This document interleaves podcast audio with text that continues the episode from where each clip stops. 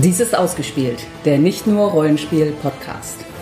Heute bei Reihenfolgen Oxford Time Travelers.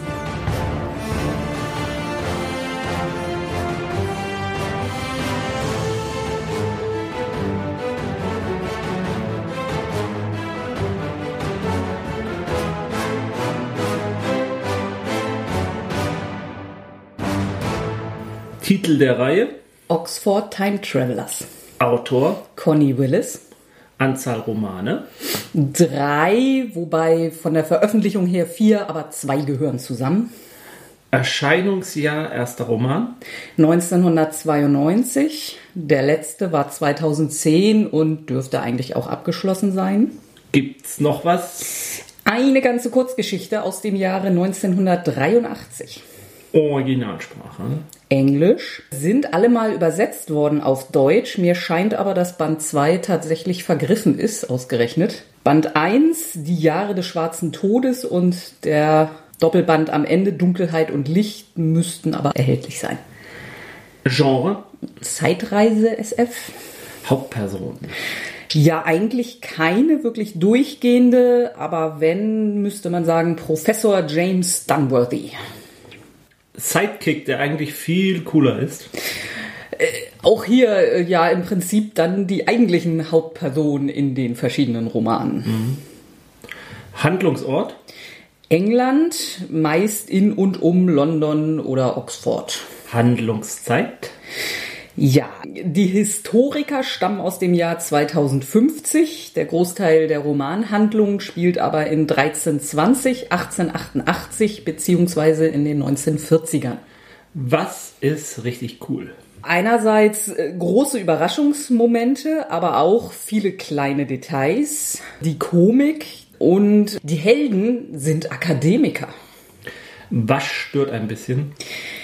Jeder Plan geht schief und jeder dieser Pläne wird vorher auf großer Länge ausführlich und sorgfältig geplant. Ähm, hilfreiches Vorwissen, Die Geschichte Englands äh, im Allgemeinen und des Zweiten Weltkriegs im Speziellen, und der Spoilergrad der heutigen Sendung. oh, gering bis mittel. Danke. Mein Name ist Sandra. Ich bin Jens. Ja, und wir haben uns mal wieder einer neuen Reihe, Romanreihe angenommen, Wie ihr schon gehört habt. die wir mal wieder nur als Hörbücher konsumiert haben. Was heißt nur? Ja, ja. Ich wollte es nur einmal erwähnt haben. Ja, und dann logischerweise auch auf Englisch. Erstmal ein paar Details über die Autorin. Connie Willis ist eine amerikanische Autorin, schreibt seit 1978, hat sehr viele Kurzgeschichten geschrieben, 17 Romane, der letzte war 2016. Quasi jeder dieser Romane also dieser, um die es hier geht, und die Kurzgeschichte gewann den Hugo. Also einfach alles aus dieser Reihe hat den Hugo gewonnen. Sie hat auch noch sieben weitere Siege und 13 weitere Nominierungen für ihre Werke. Dann können wir die Sendung im Grunde genommen auch äh, als unsere geplante Hugo-Show äh, gleich einfügen, falls wir sie jemals machen. Ja.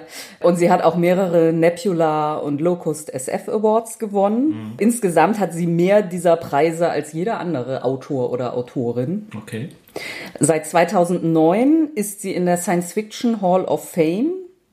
Äh, da, und sie ist die 28. Person, die den Damon Knight Memorial Grandmaster Award bekommen hat, den die Science Fiction und Fantasy Writers of America seit 75 äh, jedes Jahr höchstens einmal vergeben. Und Okay. da sind natürlich schon die absolut illustresten Science-Fiction-Autoren drin, zumindest halt nach Meinung der Schreiber. Ja. Und da ist sie die 28. Person Also- also wen die gewesen. Wen- Inzwischen sind es ein paar mehr, glaube ich, Ja. noch. Also wenn die Schreiber von sich selbst am tollsten finden. Ja, Ja, okay. gut. So, worum geht's nun eigentlich bei den Oxford Time Travelers? Ja, wir sprechen jetzt mal von drei Romanen, würde ich sagen. Wie gesagt, die letzten beiden gehören, haben zwar beide einzeln Hugo gewonnen, weil sie nacheinander erschienen sind, aber sie selber sagt, das ist für sie ein Roman. Und also jeder der drei Romane steht ganz klar für sich. Man kann sie im Prinzip auch alle einzeln und in jeder beliebigen Reihenfolge lesen. Wenn man sie aber alle lesen will, macht es, ist es schon sinnvoll, sie so rum zu lesen. 2050 gibt es Zeitreise in die Vergangenheit. Endlich. Mhm. Da gibt's die auch schon ein Weilchen, jetzt nicht ewig lange, aber das ist was Normales. Ja. Und zwar wird das betrieben nicht vom Militär, nicht von Naturwissenschaftlern, sondern von Historikern. Ja. Und ja, wie viele irgendwo auf der Welt das machen, erfährt man in dem Sinne gar nicht. Wo es aber gemacht wird, ist in Oxford an der historischen Fakultät. Wo es hingehört. Ja.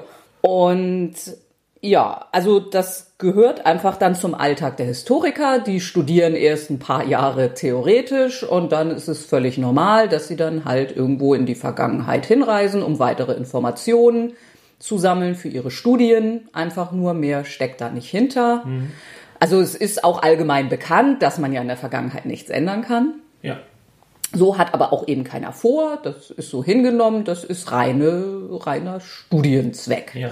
Und es gibt Orte, die vom Raumzeitkontinuum gesperrt sind. Das Netz So. heißt das, ne? Also Ja. dieses, ähm, Das, also nett auf Englisch, ähm, das ist eben das, wo sie halt durchgehen und das endet, öffnet sich dann eben am anderen Ende und es gibt einfach Zeiten und Orte, wo es sich partout nicht öffnet. Man kann versuchen, das anzusteuern, wird aber dann nicht da ankommen, sondern Ja. Zeit verschoben, woanders. Ja. Slippage Ja. nennt sich das. Und äh, das hat so ein bisschen was äh, äh, Schicksalartiges auch. Also, Also die, die kritischsten Momente der Ja, ja. Menschheitsgeschichte. so. Nein, aber das auch in den Romanen irgendwie hat man so ein bisschen so das Gefühl, das ist so das Schicksal, was dann auch dafür sorgt, dass da nichts passiert. Ja, also.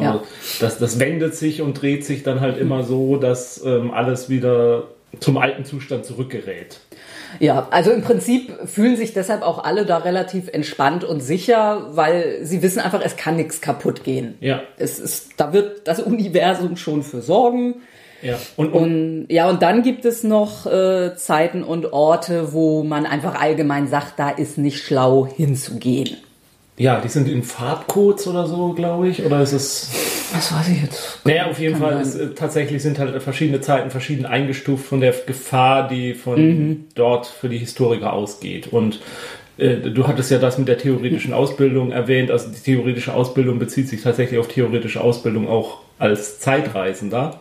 Also Mit der Vorbereitung, gerade im ersten Roman, ist das ja so, dass die Protagonistin da ähm, mittelalterliches Englisch lernen muss mit den ganzen Redewendungen und den Konjunktionen, die die da benutzen. Wobei, ähm, also es gibt tatsächlich die herkömmliche Art zu lernen, es gibt aber auch noch Implantate, so Wissensimplantate, die auch ganz viel und ganz selbstverständlich genutzt werden eben für solche Sprachsachen, aber Ja. auch, also der dritte Roman spielt halt im Zweiten Weltkrieg. Und da erstaunlicherweise gehen da sehr, sehr viele Historiker, also erstaunlicherweise wegen Gefahr, würde man eigentlich denken, aber die wissen halt auch einfach so gut Bescheid, wann wo eine Bombe fällt, äh, dass es dadurch nicht gefährlich ist. Und das ist zum Beispiel was, was denen typischerweise implantiert wird, dass sie all dieses Wissen total, also sofort abrufen können, wann fällt denn hier die nächste Bombe oder wo bin ich sicher?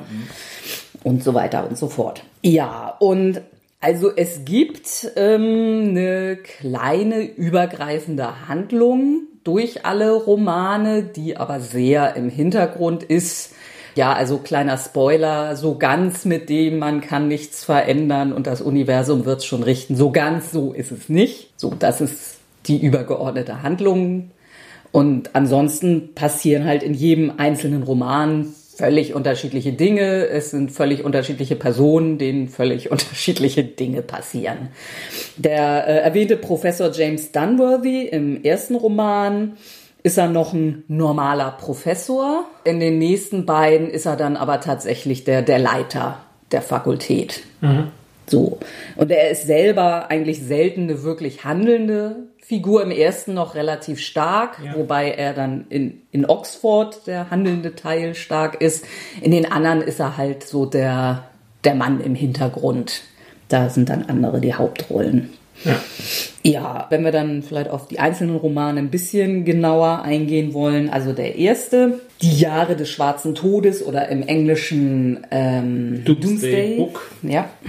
Geht es eben um eine junge Historikerin, die eben ins mittelalterliche England will, was aber eigentlich sowieso kaum jemandem gestattet wird, wegen Pest und so anderer Dinge und überhaupt wie das Leben da so ist. Ja. Ne? Nichts mit schönes Mittelalter. Wobei das Netz ja eigentlich dafür sorgt, dass da auch keine tödlichen Krankheiten vom Mittelalter in die Jetztzeit übertragen ja, werden. Ja, und, und die können sich auch impfen ja. gegen die Pest. Also so gesehen, es ist nicht für den einzelnen Zeitreisen ist die Pest keine mhm. Gefahr. Aber naja, wie eben die ganze Gesellschaft in der Zeit ist. Und ganz besonders äh, wird halt Frauen davon abgeraten, in diese Zeit zu reisen. Was ja das Bemerkenswerte an dem Buch auch ist, denn Frauen wird ganz allgemein in der SF-Literatur davon abgeraten, durch die Zeit zu reisen. Äh, das war mir, bis ich das Buch gelesen habe und ein bisschen was nachgelesen habe, ist es mir tatsächlich nie, ja, äh, das Privileg des, äh, des weißen Mannes, ähm, nie aufgefallen, dass es eigentlich so gut wie nie weibliche Zeitreisende gibt. Ja, also obwohl das jetzt hier an sich nicht der Fall ist. Ja, ja, das meine ich. Also ja, ja, ja genau. Sonst sind die hier eigentlich, naja, bis auf gut, die Romane sind halt, naja, seit 92 ja. geht noch, aber im Großen und Ganzen wird da überhaupt kein Unterschied. Nein, nein, aber das, ja, ja. ich wollte mhm. ja dass das Positive an diesem Roman so. dann rausstellen mhm. dabei, weil ganz allgemein in der SF halt der weibliche Zeitreisende nicht so die ähm, große Rolle spielt. Mhm. Und hier würde ich tatsächlich sagen, in der Summe sind es mehr Frauen als Männer. Okay. Ja, und auf jeden Fall kriegt sie es dann aber doch tatsächlich durchgesetzt, dass sie die Reise macht. Da, da, da finde ich schön ähm, auch, ähm, was du ja auch schon erwähnt hast, was besonders ist, äh, diese ganzen universitären, bürokratischen Hindernisse, bis so eine Reise genehmigt wird und die unterschiedlichen Gremien dazu zugestimmt haben und was dann vorbereitet werden muss und jeder Ausschuss nochmal was mit, wo das jetzt genau und wer was mitnehmen darf. Also die haben halt auch so ein, also ähm, es können grundsätzlich keine Sachen in die Vergangenheit gebracht werden, die es nicht an diesem Ort gegeben haben kann. Also keine Kunststoffe zum Beispiel, sondern wenn man eben sich was anzieht, was passend ist fürs Mittelalter, muss ja. das hergestellt worden sein auf eine Art und Weise, wie es damals gewesen wäre. Ausnahme die Implantate. Ja, gut. Aber der Impfstoff im Blut. Ja, aber das ist im Körper. Ja. Das, das ist wahrscheinlich der Unterschied. Da ist Haut drüber und ja, aber alles, was sie eben an Geld und so weiter und so fort. Mhm. Das, ja, und dann haben sie halt auch, äh, das ist immer wieder, wenn es dann irgendwo eine Krise gibt, dass dieser Kostümfundus, den sie haben, der ist halt endlich. Mhm. Und das ist dann wieder, ja, ich habe jetzt aber keine Knickerbockerhosen für 1900, mhm. schieß mich tot mehr und ich kann ihm das und das anbieten und nee, das geht ja gar nicht und ja, und auch sonst die ganze Ausrüstung und wie viel Detailwert dann eben auch äh, einfach, dass jemand halt an einem Ort dann entsteht und was seine Geschichte dann ist für die Einheimischen, mhm. so wie er da jetzt hingekommen ist und so weiter und so fort. Also, ja. Äh, es wird so ein Aufwand betrieben, wie man sich das bei Geheimagenten oder so vorstellt, wenn die irgendwo eingeschleust werden, dann, dass sie eine Geheimidentität haben und das bis ins Geringste durchdekliniert ist, mit wem sie verwandt sind und so, und dass sie das dann auch alles auswendig herbeten können und dergleichen. Klar, mit den Implantaten hilft das auch ein bisschen. Äh, also, das ist so ungefähr der Aufwand, den die betreiben, wenn sie überhaupt eine Zeitreise angehen. Mhm. Ja, also es ist ja sehr, sehr aufwendig und trotzdem aber einfach eine regelmäßig gemachte Sache. Andererseits eben mit sehr viel Routine eigentlich ja, ja. einhergehend. Ja, einerseits mit sehr viel äh, Routine einhergehend, aber dennoch genauso quer und, und, und daneben laufen, wie man sich das halt vorstellt von einem bürokratischen Betrieb dann. Mhm. Ja, vielleicht dann noch mal ein bisschen, äh, worum es in den einzelnen Romanen geht, weil mhm. das halt wirklich sehr, sehr unterschiedlich ist. So, also im ersten Roman geht dann eben eine Frau äh, ins Mittelalter und ja, ihr Hauptproblem ist, sie wird, glaube ich, gleich am Anfang verletzt dann, als sie da ankommt. Oder, oder es geht ihr sehr schlecht auf jeden Fall. Weißt du das echt nicht mehr? Nee. Nee, es fängt ja damit an, dass sie da ankommt und krank ist. Sie hat, sie bringt so, eine Krankheit mit durchs Netz was ja eigentlich gar nicht gehen dürfte. Und ähm, sie ist halt infiziert und ähm, die Handlung ist halt der gestaltet, dass in Oxford mhm. eine Krankheit ausbricht. Und ähm, niemand weiß, was das ist und eine richtige Epidemie halt dann auch mhm. herrscht und dann auch die Krankenhäuser voll sind und der ganze Bereich London dann auch ähm, Oxford. Ja, Oxford, London, also dieser ganze Bereich wird ja dann auch ähm, äh, unter Quarantäne gestellt. Und sie ist halt im Mittelalter gefangen. Also auf der einen Seite können sie ihr nicht helfen, weil sie eigentlich selber eigene Probleme haben. Und äh, sie wissen halt nicht, ist sie, als sie durchgegangen ist, schon infiziert gewesen? Hilft das, was sie bekommen hat an Behandlungen ihr dabei? Und was man vielleicht noch sagen muss, in dieser Welt gab es halt schon mehrere große Seuchen. Mhm. Also die sind deswegen auch sehr, ähm, wie soll ich sagen, sehr, sehr, sehr panisch, als das ausbricht, weil da auch die Vermutung da ist, dass eine dieser großen Seuchen, die schon viele Menschen umgebracht hat, wieder auferstanden ist. Und sie ist halt jetzt im Mittelalter gefangen, äh, kommt da an und äh, hat halt hohes Fieber und wird dann wird gefunden von Leuten, die nehmen sie mit. Sie ist im Delirium, weiß gar nicht genau, wo sie angekommen ist, denn dieser Punkt, wo sie wieder zurück kann, ist genau dieser geografische Ort, wo sie auch angekommen mhm. ist. Und ihr Problem besteht dann tatsächlich da drin. Äh, erstens ist sie krank, Zweitens ist sie unter Menschen, die sie nicht kennt, die sie aber aufnehmen und ihr auch helfen. Wobei einige ihr gegenüber ja. auch sehr misstrauisch genau. sind. Und sie ist eine Frau und selbst mhm. als sie dann gesundet, kann sie nicht einfach da alleine in den Wald gehen, sondern sie muss irgendwelche Ausreden erfinden, warum sie da hin muss und was auch immer und wie sie da hinkommt. Diese Familie, bei der sie landet, hat aber tatsächlich gleichzeitig auch eigene Probleme, die immer größer werden, da will ich jetzt halt nicht spoilern. Und neben der Krankheit, die sie jetzt mitgebracht hat, äh, passiert da halt dann auch noch die Pest. Obwohl sie eigentlich gar nicht zu der Zeit der Pest da sein sollte. Aber ich meine, die, die haben sich einfach geirrt. Also ja. sie ist zu der Zeit, wo sie sein sollte, aber ja. da ist halt leider doch schon die Pest an diesem Ort. Ja, da bin ich mir jetzt nicht mehr sicher, ob es Slippage war. Oder, ja, aber ich glaube, ja, und es ist eben, und ich glaube generell äh, ist auch ähm, das Net total gesperrt worden. Ja. Dann, also es würde, selbst wenn sie den Ort findet, wird es jetzt erstmal nicht mehr aufgemacht, ja. weil das aus Sicherheitsgründen jetzt erstmal komplett ja. abgeriegelt und, und, und die Handlung in diesem mittelalterlichen Teil besteht eigentlich daraus, wie sie sich in dieser Familie einfindet, was das für Menschen sind, mit denen sie da zusammenlebt, was die für Sorgen und Nöte haben. Diese Sorgen und Nöte sind manchmal auch total banal erstmal aus der Sicht, aber ähm, das sind auch Glaubensfragen dabei, das sind auch, ähm, ja, wie soll man sagen, Rangeleien in der äh, Rangfolge der Familie dabei. Die Familie ist selber mit dem ihrem Lehnsherrn über Kreuz oder dergleichen. Der Vater ist jetzt erstmal verschwunden oder ist in der großen Stadt und was ist mit ihm und wann kommt er zurück? Und es ist so, von den Entfernungen, die auch beschrieben werden, kommt es einem so als moderner Mensch so, so albern vor teilweise mhm. auch, warum sie dann nicht jetzt einfach die paar Kilometer dahin gehen und das klären, aber es ist halt das Mittelalter und sie können das nicht einfach klären und sie als Frau kann es eben nicht einfach, einfach wie klären. viel, also da kommt eben dieses jeder Plan geht schief und es wird ständig geplant, also es ist unglaublich viel wo sie denkt, wie kann sie das jetzt machen? Wie ja. kann sie überhaupt aus dem Schloss rauskommen? Ja. Und, und also da, ja, und natürlich geht's dann fast immer irgendwie doch dann nicht, nachdem ja. sie es tagelang und seitenlang geplant hat. Und in der derweil in der in der Gegenwart unserer Zukunft ist halt diese äh, Quarantäne-Geschichte, die ist halt ähm, die Techniker, die daran beteiligt waren, diesen Zeitsprung zu machen äh, erkranken, der kann nicht befragt werden, dann ist er in seinem Delirium. Wo sie genau gelandet ist. Das so. ist dann so ein Hin und Her. Ich muss sagen, das geht mir dann auch irgendwann zu sehr auf den Senkel. Also an dem Roman, da musste ich sehr stark die Zähne zusammenbeißen. An der Stelle, also es ist wie gesagt von 1992 geschrieben.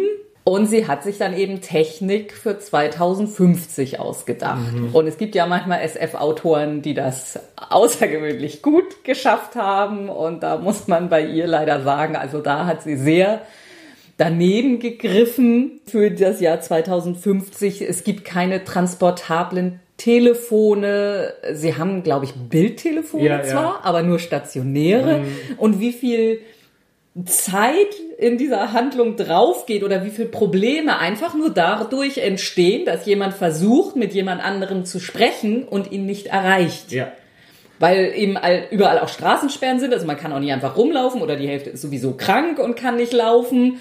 Äh, und dann die Telefone ständig ist besetzt oder die Leitung ist überlastet. Also mhm. Also das, und die haben auch keine E-Mails oder SMS oder ja, natürlich kann auch bei uns mal das Handynetz überlastet sein, aber ich meine, wie gesagt, das ist noch mal ein paar Jahrzehnte in der Zukunft. Ich meine, die ganze Handlung würde zusammenbrechen, wenn diese Probleme nicht bestehen würden. Ja, so, aber wo, wobei oder sie hätte sich was ausdenken müssen. Ja, also ja. das ist ja auch eine Standard das ist ja das Problem heutiger Autoren auch, auch wenn sie moderne Krimis machen oder so oder Thriller oder so, dass man die Leute dann immer erstmal an einen einsamen Ort bringen muss, wo es dann kein Handynetz gibt und warum sie jetzt ausgerechnet jetzt dann doch nicht auf die moderne Technik zugreifen können und so. Sie ignoriert das in dem Sinne, in dem es das alles einfach gar nicht gibt, was ein bisschen seltsam wirkt. Ja, ja, also, also sie haben großartige Zeitreisetechnologie und ja. müssen dafür ja logischerweise auch einfach Computer und alles äh, sehr ja. fortgeschritten haben, aber ja. keine transportablen Telefone. Was auch lustig ist, Glockenspielen hat in dieser Zukunft eine große Rolle. Mhm. Und zwar gibt es da dann einen ähm, Glockenspiel Chor oder wie nennt man das, oder Band aus den mm. USA, die zu der Zeit gerade in Oxford zu Gast ist und mit ihren Glockenspielen da irgendwelche Dinge aufführt. Das ist dann ein Problem, die unterzubringen. Der Professor hat dann auch einen Assistenten, der sich drum kümmern muss, dass sie untergebracht sind. Dann gibt's da noch einen Zeitreisen, äh, äh einen Studenten, der das überfürsorgliche Mutter hat, die ständig äh, äh, Probleme bereitet und der Professor muss sich eigentlich um ganz andere Dinge kümmern, nämlich um seinen Schützling da im Mittelalter zu retten, will einen Fakultätschef erreichen, der dafür sorgen könnte, dass das Netz geöffnet wird. Der ist aber auf dem Angelausflug und nicht erreichbar. Dann ruft er an, dann ist er aber nicht erreichbar und und gleichzeitig erwartet er noch seinen Neffen, der über Weihnachten zu Besuch kommen sollte, weil seine, die Mutter des Neffen keinen Bock hat. Nee, das ist nicht seiner. Ah, nee, ist nicht seiner, das ist von, der Ärztin. Von der Ärztin, von seiner, von der Freundin. Ja, und die Ärztin kann sich nicht um den Neffen kümmern, weil sie natürlich im Krankenhaus wegen dieser Epidemie jetzt ist. Mhm. Und, und da ist auch ständig, wo ist der Junge? Ja. Und der macht dann, und der, der taucht aber tatsächlich auch im dritten Roman äh, sehr stark wieder auf. Okay, Spoiler. Da ist er und, dann älter.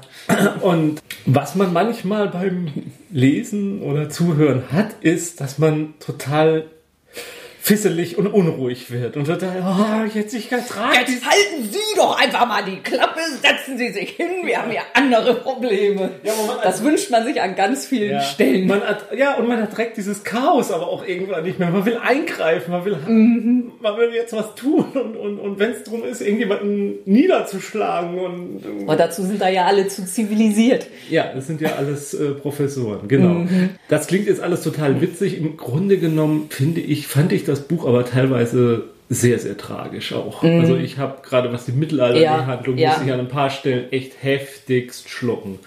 Also das, ich sag mal, die, die, die Zukunftshandlung, die hat so ihre äh, humoristischen Momente. Die Mittelalterhandlung ist teilweise dermaßen düster mhm. und und Ui. alles so, so hoffnungslos. Ja, ja, ja, also das fühlt sich echt wie die, ja, wie Apokalypse teilweise an, aber nicht wie ich sag jetzt mal, coole Apokalypse mit Explosionen und so, sondern einfach ein elendes dahin vegetieren bis zum Tod teilweise. Also das ist. Also da, da merkt man auch, dass sie einfach unglaublich viel recherchiert ja, hat. Ja. Also im, im dritten Buch wird das noch viel offen, ja. äh, offensichtlicher und sie hat da auch selber irgendwie noch ein Nachwort eingesprochen, wo sie eben erzählt, was sie alles so gemacht hat und also, das ist einfach, diese historischen Details sind einfach extrem ja. gut. Also, ich muss sagen, nach dem ersten Buch hatte ich erstmal die Schnauze voll von der Handlung. Also, ich will nicht sagen, dass es mir nicht gefallen hat. Das wäre es vermessen, aber ich war am, ich war schon so, so, so innerlich am Ende dabei dann. Also, das hat mich schon ausgelaugt, das äh, mir zuzumuten.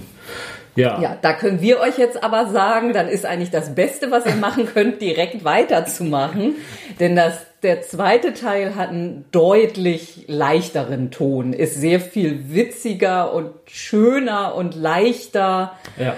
Der, der, der ist einer, der einfach der Seele richtig gut tut. Das ist ein Urlaub. Das ist ein, ja. wirklich ein literarischer Urlaub, diesen Roman. Three Men in a Boat, mhm. To Say Nothing of the Dog, mhm. ähm, How the Bishop's Stump was finally found. Ich weiß es nicht mehr. Ja, ähm, nee, also Three Men on a Boat ist nicht in diesem Titel. Also es ah, gibt okay. eine Kurzgeschichte, Na, Gedicht, Kurzgeschichte Novelle. Ist es, nicht.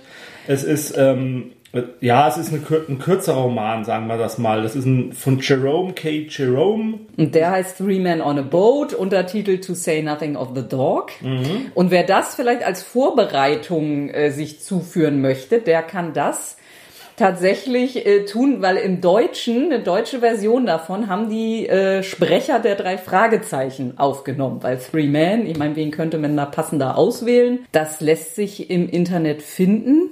Mhm. Kostet jede Episode irgendwie 1,50 oder so. Also Ja, oder bei Ama wer Amazon Music hat, glaube ich, kann das da auch, äh, da ist es drin.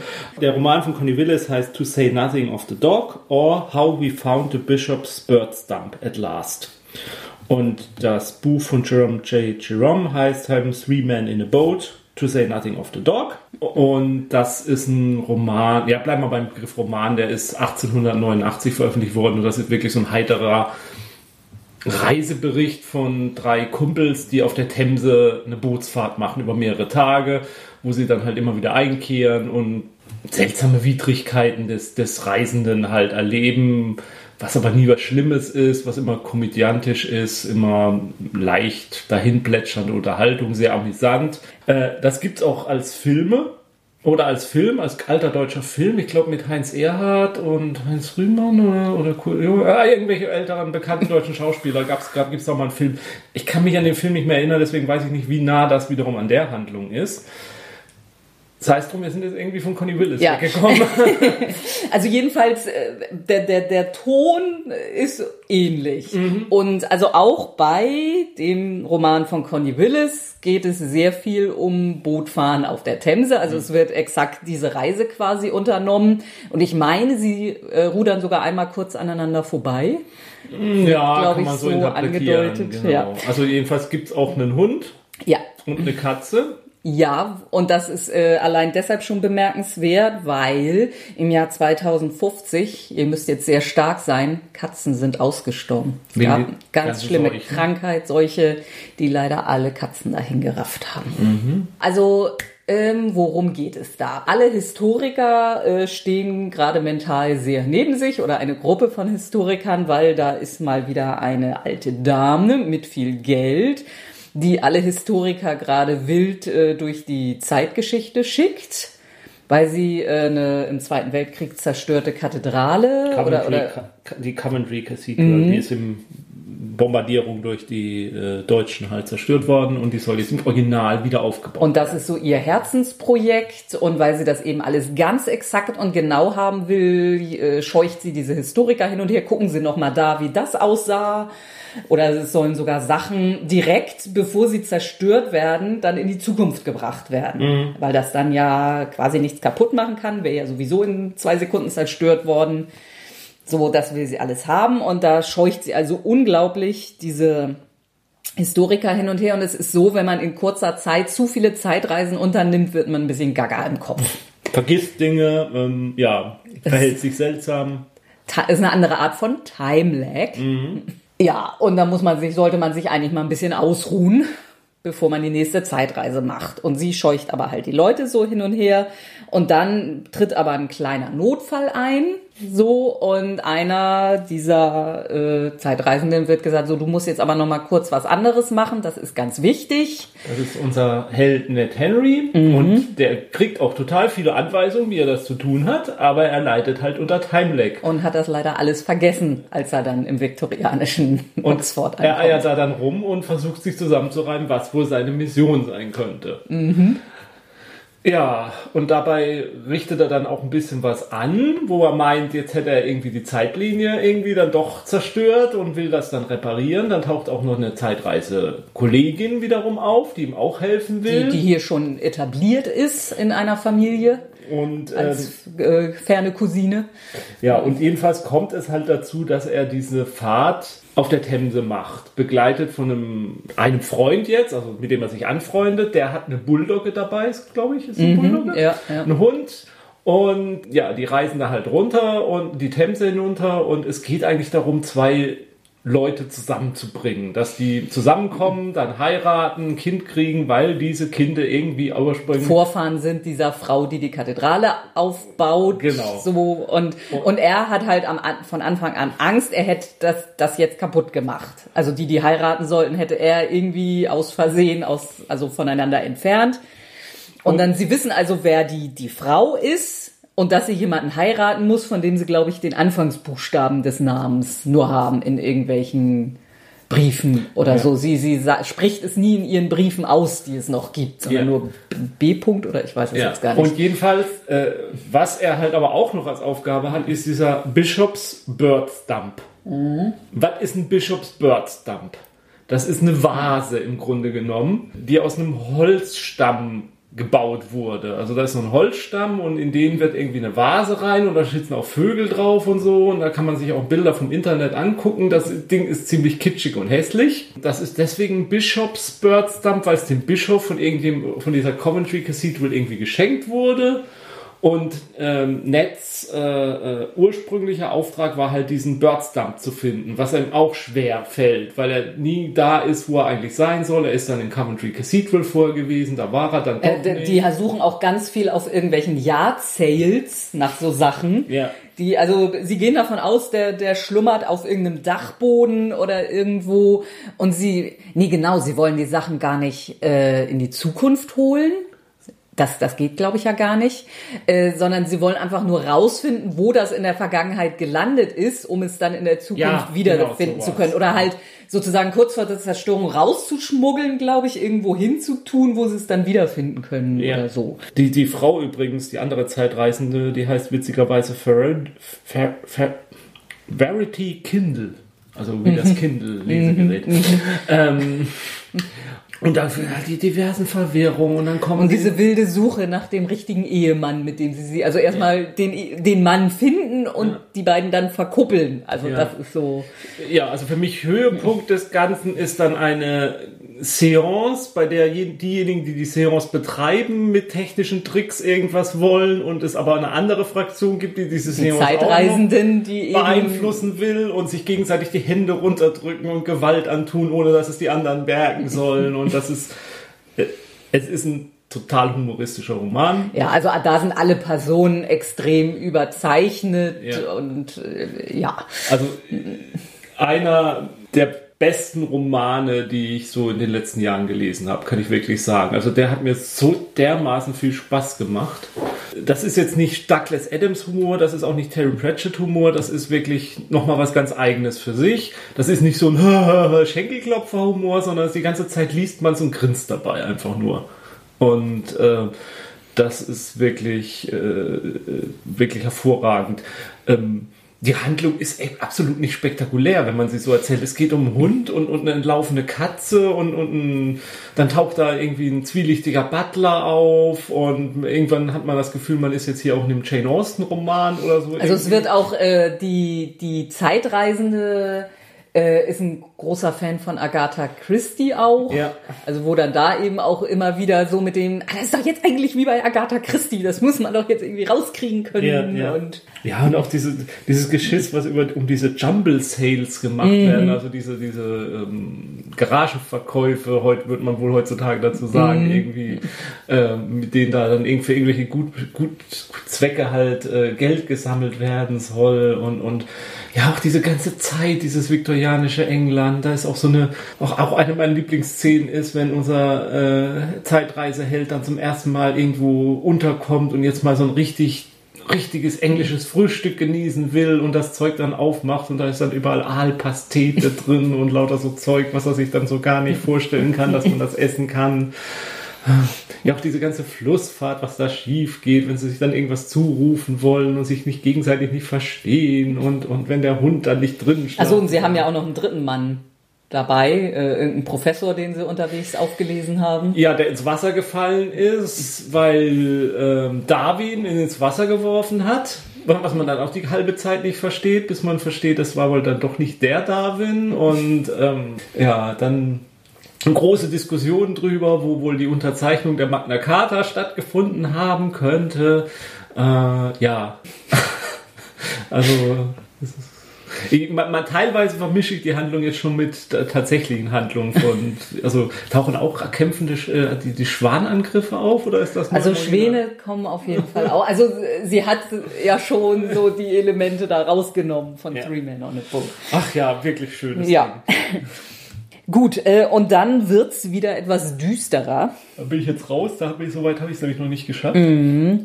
Ja, also wie gesagt, im Deutschen Dunkelheit und Licht, im Englischen sind die Namen etwas treffender. Es ist nämlich Blackout und All Clear, wo man dann quasi schon an den Namen sehen kann, dass es um den London Blitz geht. Ähm, ja, das ist dementsprechend wieder weniger heiter. Ähm, ja, und da haben wir insgesamt drei Zeitreisende die eigentlich, also die alle unabhängig voneinander in der Zeit sind. Sind auch bei Weitem nicht die einzigen, aber diese drei sind eben die Hauptperson, zwei Frauen, ein Mann.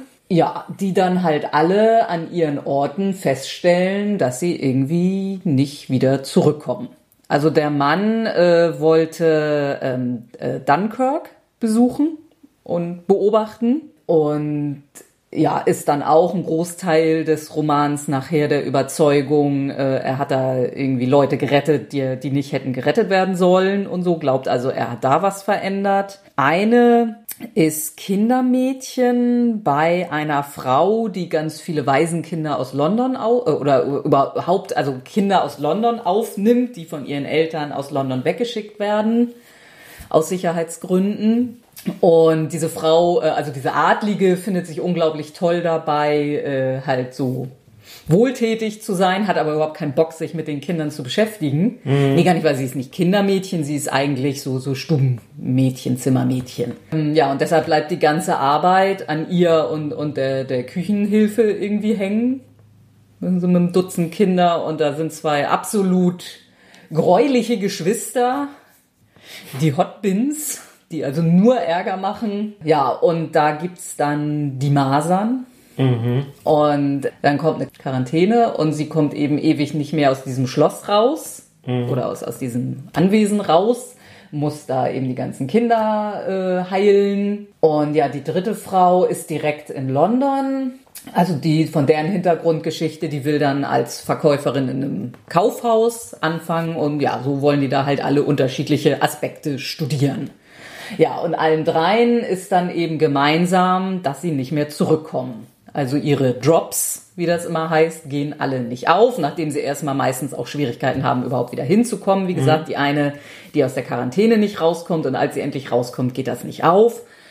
Ja, und dann sind die halt alle ein bisschen verzweifelt und ähm, also dann schon relativ spät im, im ersten Halbroman, äh, bis die sich dann alle endlich mal in London treffen und dann gemeinsam an der Lösung arbeiten. Ja, und da ist eben auch ganz, ganz viel drin von diesem, ich werde jetzt Folgendes tun, um dieses zu erreichen und plan das jetzt auf 20 Seiten und dann, ja, geht halt immer irgendwas schief. Im entscheidenden Moment stellt jemand jemandem ein Bein oder also das sind dann meistens so ganz Kleinigkeiten, Mhm. die dann und ja sind halt auch unglaublich große Verwicklungen, aber da wird eben auch ganz ganz intensiv der London Blitz einfach beschrieben. Also dieses ständige in die die Bunker gehen oder eben in die U-Bahn-Station, das wird so detailliert und intensiv beschrieben also auch die, äh, die da gleich von Anfang an in London ist, die stolpert gleich in ihrer ersten Nacht halt in so einen, irgendwo in einen Schutzkeller rein und lernt da halt Leute kennen, die sich eigentlich dann jede Nacht da wieder treffen.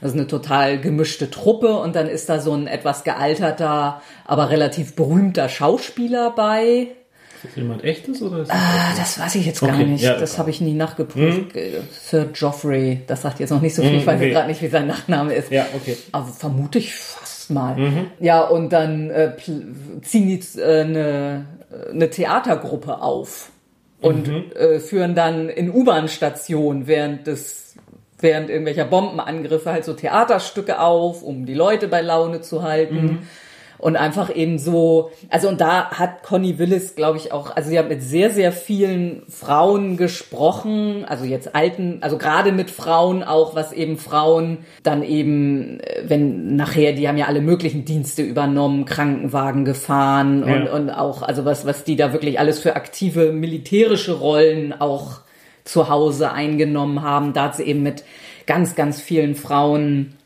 gesprochen und die eben auch so viel aus wie wie so das das so war in diesen Bunkern zu hocken und und auch wie äh, wie viel Wärme da irgendwie noch so vorhanden war mhm. also wie wie viel Zusammenhalt und und und das ist auch was die eine dann da eigentlich erforschen will und und ja also da stellt sich fest das ist so also wie da die Menschen füreinander einstehen und also das ist der schöne Aspekt, aber ansonsten passieren natürlich auch viele schlimme Sachen. Mhm. Und ja, also da zieht es sich dann wirklich sehr, sehr, sehr, sehr lange hin, bis die da wegkommen. Oder also sie kommen halt wirklich erst ganz am Ende wieder weg und da sind dann so viel Verwicklung und, und Bletchley Park spielt nachher noch eine Rolle, wo sie dann, weil sie dann auch andere Zeitreisende, eine Zeit lang haben sie dann den Plan, wir müssen jetzt welche, die zu anderen Zeiten, also viel vor uns in diese gleiche Zeit geschickt wurden, wir versuchen da einen von zu erwischen und sagen dem, er soll alle warnen, dass wir nicht zurückgehen. So, also mhm. solche Sachen mhm. versuchen sie dann irgendwann und ja, und da nimmt dann eben am Ende auch wirklich dieser gesamte äh, Zeitreisebogen irgendwann, da hat man dann am Ende viele Aha-Momente, wo sich so ein Kreis schließt okay. von Sachen, die in allen drei Romanen Aha. passiert sind. Also der, der hängt halt im, im Ton irgendwo zwischen den beiden anderen. Also er ist, weiß Gott, jetzt nicht leicht und schön und fröhlich, aber es gibt auch sehr viele mhm. warme Momente irgendwie so. Aber mhm. ja, also ja, ich glaube, da ist auch einfach, steckt unglaublich viel über, über die Zeit halt in England überhaupt und speziell in London drin. Mhm. Und ja, also auch da hatte ich dann manchmal das Gefühl, man muss schon ein bisschen leidensfähig sein, weil diese endlose Planschmiederei, die dann doch wieder an irgendeiner Stelle scheitert. Und ja, aber das zieht sich halt durch alle drei Romane mhm. durch. Also wer da schon im ersten merkt, das, da kann er gar nicht mit, dann. Ja. ja. Im Grunde genommen, wer skeptisch ist, würde ich sogar sagen, der soll erstmal den zweiten lesen ja, und den ja und, und, und, wenn er das dann so vom Hintergrund so interessant findet, dann kann man sich mal die anderen auch angucken. Ja. Und, wenn man, und wenn man das schon, sage ich mal, amüsant findet, aber die Zeit jetzt doch zu viel ist und nicht wert ist, dann kann man sich vielleicht die anderen auch sparen. Ja, ja. Ja, also das ist definitiv der, der beste, kann man nicht mal wirklich sagen, der, der schönste einfach ja, irgendwie. Also, ja, der zugänglichste auch. Ja, und ähm, ja. Überlege jetzt noch, ob man irgendwas noch unbedingt. Also was hier vielleicht klar wird, äh, im Gegensatz zu vielen anderen Sachen, die wir hier vorgestellt haben, sind die Personen in dem Sinne gar nicht so, so wichtig oder so besonders oder so toll. So. Das sind halt alles Akademiker. Ne? Ja, ja. Also, die sind halt so, wie sie sind. Ne? Nein, aber äh, es ist, ich will mal damit sagen, die Vielfalt an Charakteren, die es gibt jetzt auf Seiten der Helden, ist jetzt nicht so groß. Und die Anführungszeichen Antagonisten sind jetzt halt auch äh, manchmal auch ein bisschen arg überzeichnet. Die sind jetzt nicht so, dass man dann. Ja, in dem Sinne gibt es ja gar keine echten. Nein, ja, also, gibt schon, mh. im weitesten Sinne des Wortes, gibt schon einfach Personen, die dem Helden den Weg, oder der Heldin den Weg stehen und, und, aber jetzt nicht, dass er die mit irgendwelcher Gewalt oder so beseitigen müsste. Nee, da ist auch, da ist halt kein, kein Badass-Zeitreisen dabei, ja. der plötzlich da Leuten, Leute vermöbelt oder so, ist halt einfach, nee, es sind halt einfach es alles. Es gibt eigentlich überhaupt keine Action in dem nee. Sinne so richtig. Also, also keine klassischen Action-Szenen. Mhm. Also gut, im, im London Blitz. Natürlich ist da mal ein bisschen Action. Ja, aber das ist ja auch ähm, eher so der Hintergrund. Also, ja, also ja, die ja. Kulisse und, und. Gut, es äh, wird mal Krankenwagen gefahren oder so. Aber es ist jetzt nicht so, dass da sich der Zeitreisende irgendwann mal ein Maschinengewehr schnappt nee. und die Nazis niedermäht oder so. Ich glaube nicht, dass irgendwer mal eine Waffe benutzt. Mhm. Ja. Selbst im Zweiten Weltkrieg nicht, glaube ich. Was ja das die Romane dann auch wieder besonders macht. Mhm. Weil eben es nicht um Problemlösung durch Gewalt geht, sondern durch Bürokratie. Mhm. Ja, ähm, dann haben wir ja immer noch die Punkte, also erstens die Spielbarkeit. Also was man natürlich äh, daraus für ein Spiel rausziehen kann, ist eben so eine Gruppe von Akademikern, Historikern, die aus Interesse in die Vergangenheit gehen. Wobei ich jetzt nicht glaube, dass es so spannend ist, eine ganze Kampagne zu machen, einfach mit und heute gehen wir mal ins Mittelalter und morgen gehen wir mal gehen wir mal ins alte Rom und dann gehen wir mal was weiß ich wohin. Ja. So, man könnte es natürlich sowas in der Art als Ausgangspunkt und dann passiert halt auch irgendwas. Ja, also es, es neigt so. halt dazu, ähm, dass immer äh, die Spannung daraus passiert, dass immer ein Unfall passiert und immer mhm. wieder was schief geht und so und das ich weiß nicht, ob das auf Dauer nicht so diesen Gilligan Island Effekt hat, dass man ja weiß, äh, sie werden nie vom, mhm. vom, von der Insel runterkommen und wer weiß, wir werden nie irgendwie nur nach hinreisen und unsere Mission erfüllen, sondern es geht halt immer irgendwas schief dabei und deswegen wird es dann interessant. Nur könnte ich mir auf Dauer auch ein bisschen frustrierend vorstellen. Mhm. Also als Ansatzpunkt einfach diese Art von Zeitreise vielleicht äh, mit diesem Slippage und, und dass man eigentlich nichts verändern kann. Aber ja, es ist halt die Frage, was steht dann für die Spieler auf dem Spiel. Ne? Ja, also, ja. äh, also eigentlich will man ja als Spieler ja. ganz viel auslösen können. Und, und ich tue mich halt auch immer ein bisschen. Also das geht, ich will das gar nicht jetzt wegreden, aber ich tue mich halt schon immer ein bisschen mit dem Motiv des Zeitreisens im Rollenspiel halt. äh, Zeitreisen ist ja schon in Filmen und Büchern immer schwierig, weil man es entweder gewissen Beschränkungen unterlegen muss oder ähm, ja, äh, das dann halt doch nicht geht oder sich alles wieder zurechtzerrt oder so. Das ist ja kein, kein einfacher, finde ich kein einfaches Plot-Element, wer mir dazu wissen will, so unsere legendäre Zeitreise-Episode hören. Ähm, also von daher kann man sich da Motive rausziehen, finde ich, finde ich so, so eine Akademikertruppe zu spielen auch mal eigentlich gar nicht so unlustig, aber Wobei jetzt natürlich äh, die, die über drei oder vier Historiker ist jetzt, äh, Ja. da, da wo grenzen die sich ab, ne? Also Ja. das ist ein bisschen schwierig Ja, dann. Also Also ein Historiker sein und einer ist. Äh, da musst du so eine Gruppe so Jurassic Park 1 mäßig haben. Eines Mhm. ist der Historiker, eines ist so ein Großwildjäger, eines ist äh, ja als Ausgangspunkt. Ja, also ja, äh, ja. als Idee, aber Also ich glaube, mehr könnte man Ja, hier nicht rausziehen. genau. So als Ausgangspunkt die Idee ja, Ja, aber dann, dann müsste man sich selber was ausdenken. Ja, oder auch so ein his äh, historisches Abenteuer, wo es tatsächlich um sowas geht. Wir suchen nur so eine alte billige Vase oder sowas. Mhm. Oder so als, als Witzelement, dass das, dass das McGovin in dem Roman halt tatsächlich irgendwas ist, was eigentlich. Ja, es ist halt nicht die Bundeslade oder der Heilige Gral, sondern es ist eine olle Vase, die eigentlich nur für zwei, drei Leute irgendeinen sentimentalen Wert hat, aber sonst gar nichts. Aber man, sowas mal als Ausgangspunkt oder als Aufhänger für ein Abenteuer fände ich auch nicht uninteressant mal. Dass es halt mal nicht darum geht, die Welt zu retten, sondern ja. Oder dass man sich eine Zeitreise, Detektiv, Detektei irgendwie, die irgendwelchen verlorenen Kram besorgt oder dass das dann so ein bisschen in Richtung holoistische Detektei dann auch geht oder so. Da kann man sich aus diesen Romanen sicherlich Anregungen holen. Aber für sich einfach so. Ja, also da hatten wir schon, haben wir schon Reihen vorgestellt, wo einem mehr so Ja, ja. entgegenfließt, so boah, das Ja, wäre genau, richtig genau. gut. Gut, und dann der Punkt Verfilmbarkeit. Also er ist natürlich deshalb ist alles sehr gut verfilmbar. Ich sag mal so vom Aufwand von Special Effects äh, ist das alles kein großes Ding. verfilmbar wäre das alles, aber es fragt sich halt, wäre das so ein Mehrgewinn? Könnte man da jetzt irgendwie auf, auf Film irgendwas darstellen, was die Bücher nicht können? Auf- Ja. Also vor allem, da spielt sich ja unglaublich viel in den Köpfen ab. Also diese ganze Planerei. Im, gut, im zweiten und dritten sind es durchaus mal Leute, die sich über ihre Pläne unterhalten, aber gerade im ersten Teil, äh, da passiert ja fast alles in ihrem Kopf. Da ist, da, da bleibt dann vielleicht relativ wenig übrig, wenn man diese ganze Planerei und so rausnimmt. Ich, ich denke, man könnte da Motive von nehmen, man könnte das auch Oxford Time Travel nennen und man könnte da irgendwas draus machen, von mir aus auch eine Fernsehserie oder so dergleichen mehr, aber ich, ich finde, es drängt sich jetzt nicht einfach nicht auf. Nee, also ja, es, es stimmt halt. Ähm, dass, wie wir ja schon sagten, es gibt keine Action-Szenen, es passiert einfach so viel. Leute sitzen rum und reden oder Ja. Leute sitzen rum und denken und planen und überlegen. Ja.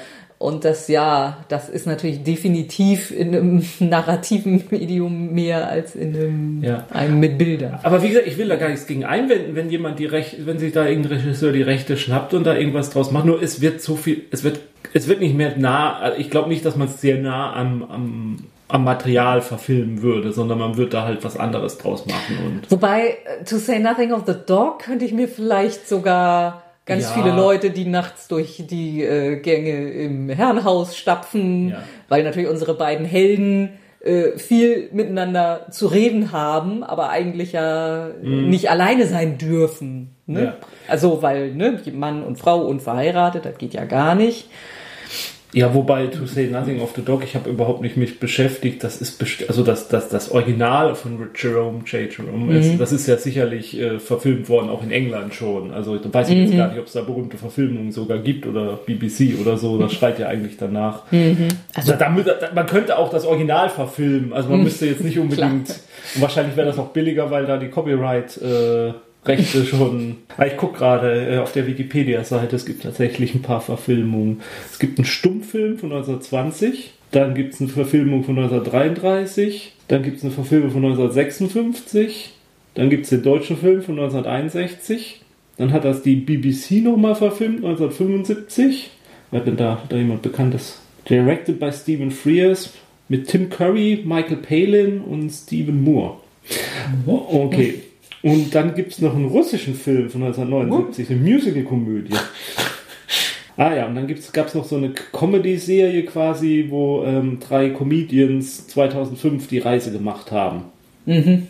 Der Themse entlang, also so quasi eine, als Doku. Mhm. Theaterstück gibt's und ja, also von daher äh, man, man, könnte das auch erweitern um diesen Zeitreiseaspekt. Ja. Ach, der, der Fantasy-Autor Harry Turtledove, von dem habe ich auch schon mal was gelesen, der hat äh, äh, mehrere Geschichten geschrieben, in denen die äh, Typen aus Three Men in a Boat auf äh, übersinnliche Wesen treffen. Das heißt okay. einer Three Man and a Vampire, Three Man and a Werewolf und announced to be published äh, Sometime Time Later, Fantastic Voyage in an Alternate World. Achso, nee, da ist es veröffentlicht worden. Okay.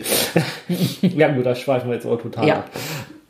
Gut, also zusammenfassend, äh, weder äh, zum Rollenspiel oder ein Film bietet, also ist jetzt nicht beides so, wo man denkt, oh ja, oder total super. Mhm. Ah ja, die deutsche Verfilmung mit Walter Giller, Heinz Erhardt und Hans-Joachim Kuhlenkampf. Mhm. Na. Hätte ich jetzt Lust, das zu gucken.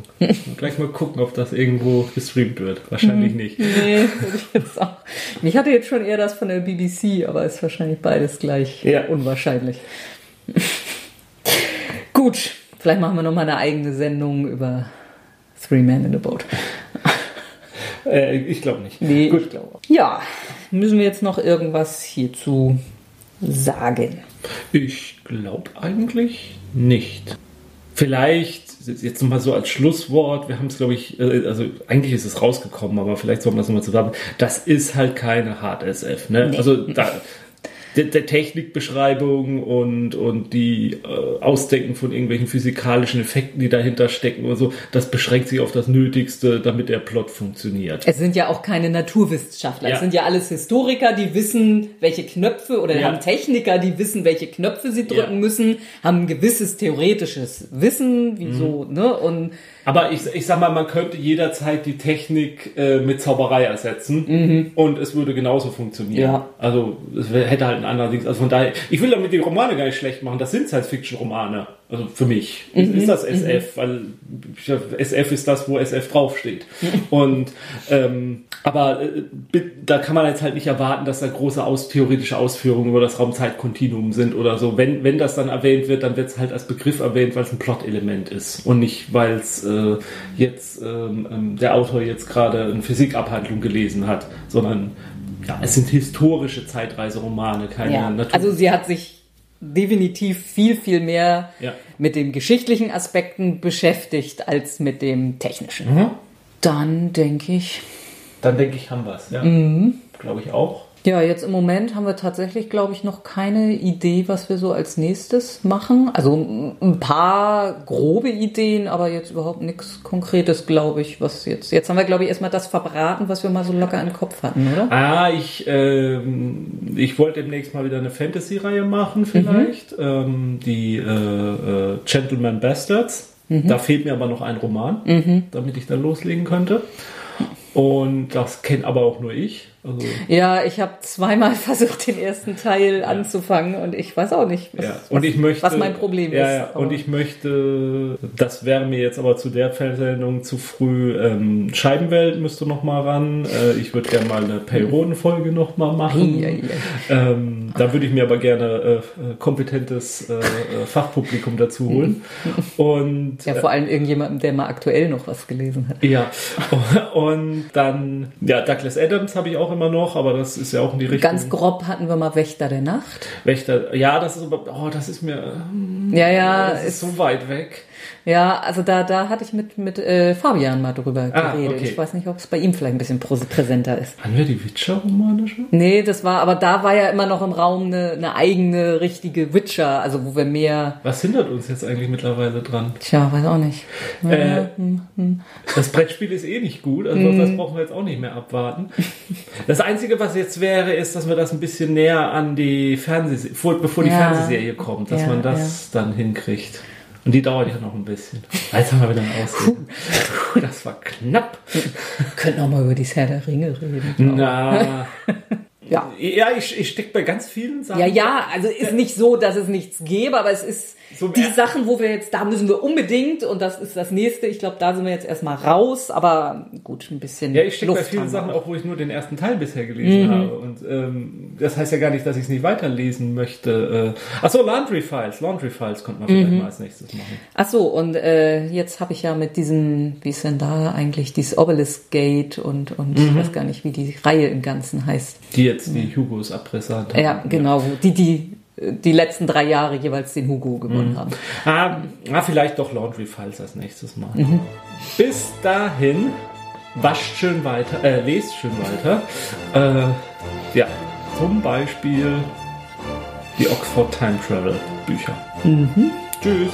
Tschüss.